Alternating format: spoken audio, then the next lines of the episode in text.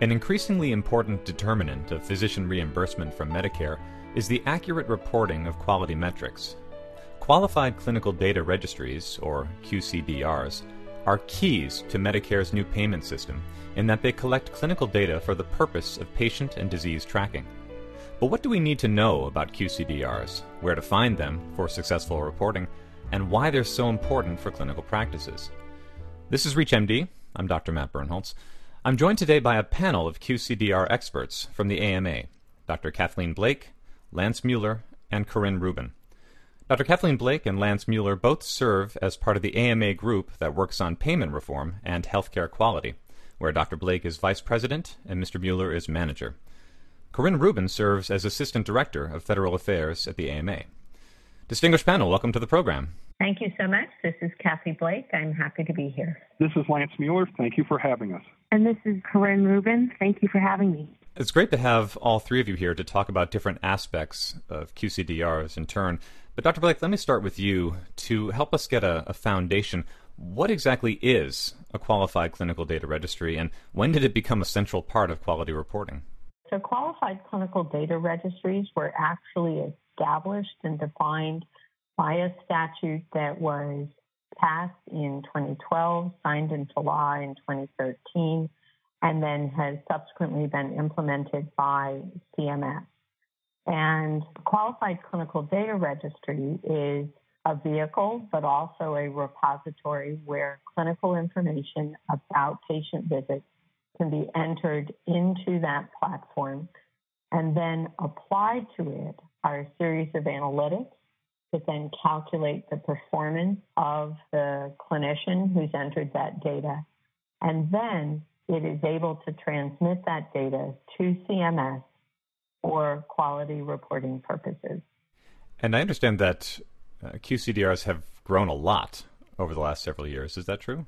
Well, that's absolutely true. And so in the first year of the program, there were actually, to all of our surprise, a large number of QCDRs just over 40. That number is around 70 for the last year. And then the qualification process for these clinical data registries is now underway for the 2017 program year. And what would you say the participation has been like? Has it been a good rate of success? Has it been sort of fledgling but growing? I would say that for a brand new program, um, it had a bit of a slow start, but is certainly growing. There are strong incentives that we'll hear about from the other two panelists that promote participation by physicians in QCDRs as part of the new CMS quality payment program. And in terms of the success, I think one of the perhaps less known facts is that recipients or participants in QCDRs have amongst the highest rates of successful performance reporting in the CMS programs. And if I'm to think about QCDRs on a, from a practical functional perspective, how do they take shape? I mean, who are the stakeholders in making them operate successfully? So there are a number of different types of organizations that are what we would call the stewards of a QCDR. So many physicians will find these, for example, being stewarded by their specialty society. In other instances, it may be a health system that is a steward. So a total, as I said, of 69 different QCDRs were under stewardship, had been qualified for the 2016 program year. Now, Mr. Mueller, let me turn to you for another practical consideration, and that is how clinicians can find these QCDRs and the associated measures that are good fits for their respective practices. What can you tell us about finding them? Well, I'll build on what Dr. Blake mentioned is the best place to start is with your medical specialty society of your physicians. Many of these societies have provided QCDRs or partnered with vendors to provide this solution. Another key benefit here is it's usually free to members. If your physicians are members of their medical specialty society, then there's going to be no cost back to the group, back to the physician in participating with that QCDR. If we're looking at where to get started, do physicians often start with their medical specialty societies? Do they have other sort of resource or selection tools that they go to? It usually is that someone in the group or in the practice, so a practice manager or other designated person, reaches out to the medical specialty society to get the process going. QCDR participation is not something where every individual physician needs to go and sign up. It's usually done at the group level, and the group would sign up with a QCDR. That QCDR then has a couple of different options on how you report. You can report to CMS where every physician is scored individually, or you could do it where the entire group is scored as a unit. The QCDR you end up partnering with should be able to support both those options.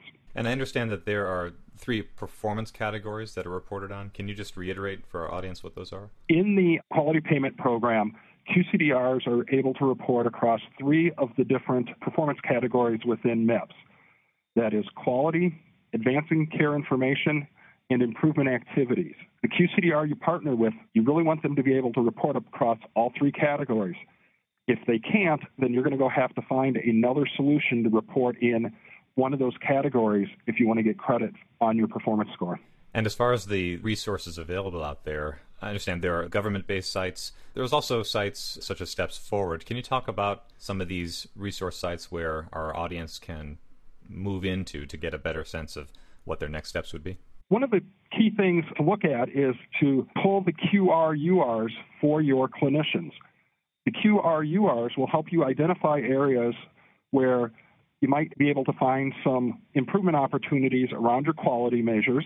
And those improvement activities will also lead you into finding some areas that you might want to do an improvement activity on. And that'll help you cover two of the areas in MIPS. Additional resources can be found on the AMA Steps Forward program. We have a module on how to utilize a QCDR for MIPS reporting. There is also on the CMS QPP site, there is a lot of very useful information. Two of the key areas on that site is the ability to put in some keywords and search which quality measures apply.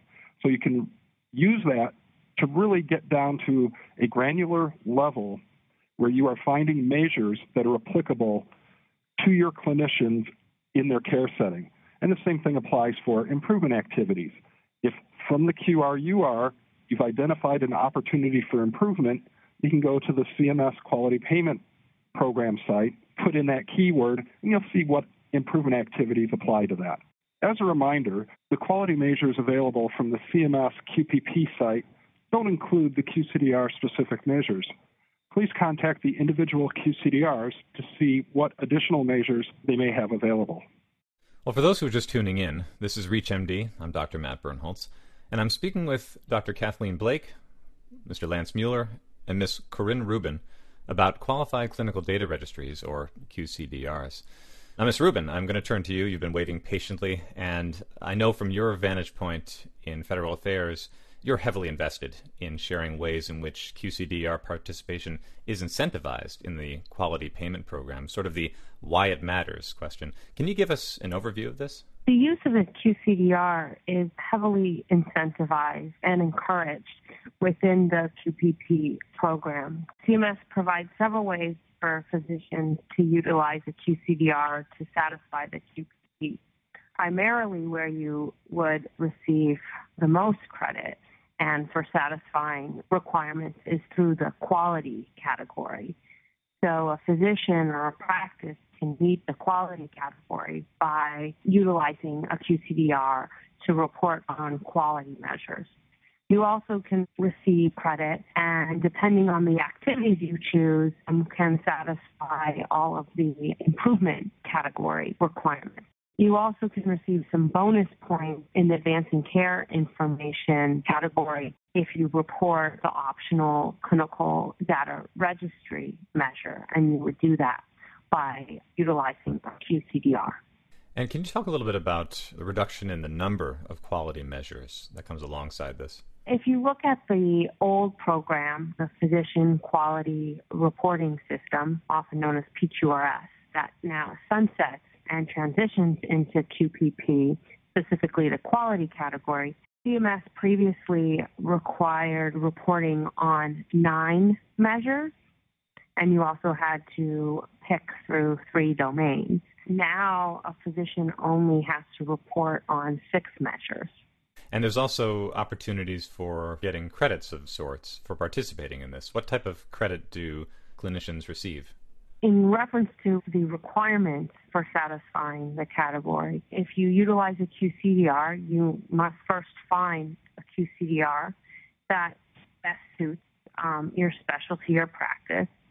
And then once you identify that QCDR, you have to report on six measures, of which one must be an outcome measure, if there are no outcome measures within that QCDR, then you would report on a high priority measure. CMS defines a high priority measure as a measure that covers appropriate use, patient safety, care coordination, or patient experience.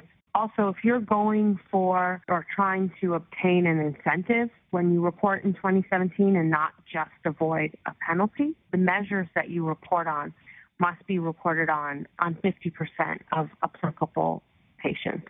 And when you mentioned being incentivized versus avoiding a penalty, which for some is incentive enough, there has been the question of how to improve compliance or people getting on board based on the penalty. Some saying, well, maybe I should just take the penalty because it's it's harder to get on board with this.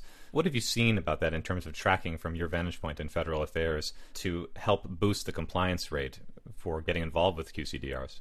Once you identify the QCDR and, your practice might actually be utilizing one since you could use it to satisfy PQRS, we've heard it's pretty easy process to engage in and the vendor or your specialty society you know would assist you with uh, setting your practice up and also kind of walking you through these steps for compliance and ensuring that you are meeting the requirements. One thing that is a benefit of a QCDR over some of the other reporting mechanisms is that you're given more routine feedback. QCDRs are actually required to provide quarterly feedback reports to participants and they also receive benchmark information so you can see how you're doing in comparison to physicians in your practice but also among your peers. Now, before we close this interview, we've covered a number of different aspects of QCDRs with the three of you, and I want to be able to come back to each of you in turn to add any other closing comments from both your vantage point in your role with the AMA and also potentially piggybacking on anybody else's comments that you just wanted to chime in on. So, Dr. Blake, anything that we missed in discussing the foundation of QCDRs, the history of it and some various aspects there, or any other comments from our other guests? I think one of the things that we'd like to highlight is that we do oftentimes hear from physicians that the measures that they see in some of the established federal programs did not apply to their particular practice. They might be a specialist in a very specific area of healthcare practice. And so, an advantage with a QCDR, because so many of them are developed by specialty societies, is that the measures within those QCDRs are generally targeted to the members of that particular specialty.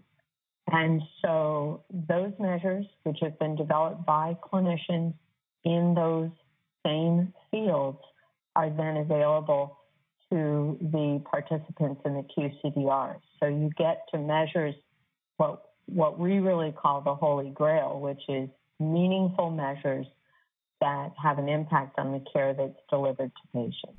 Thanks, Dr. Blake.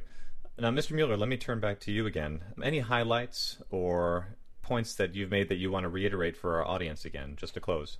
One thing to uh, pay particular attention to is what was mentioned earlier about the high success rate in reporting via a QCDR.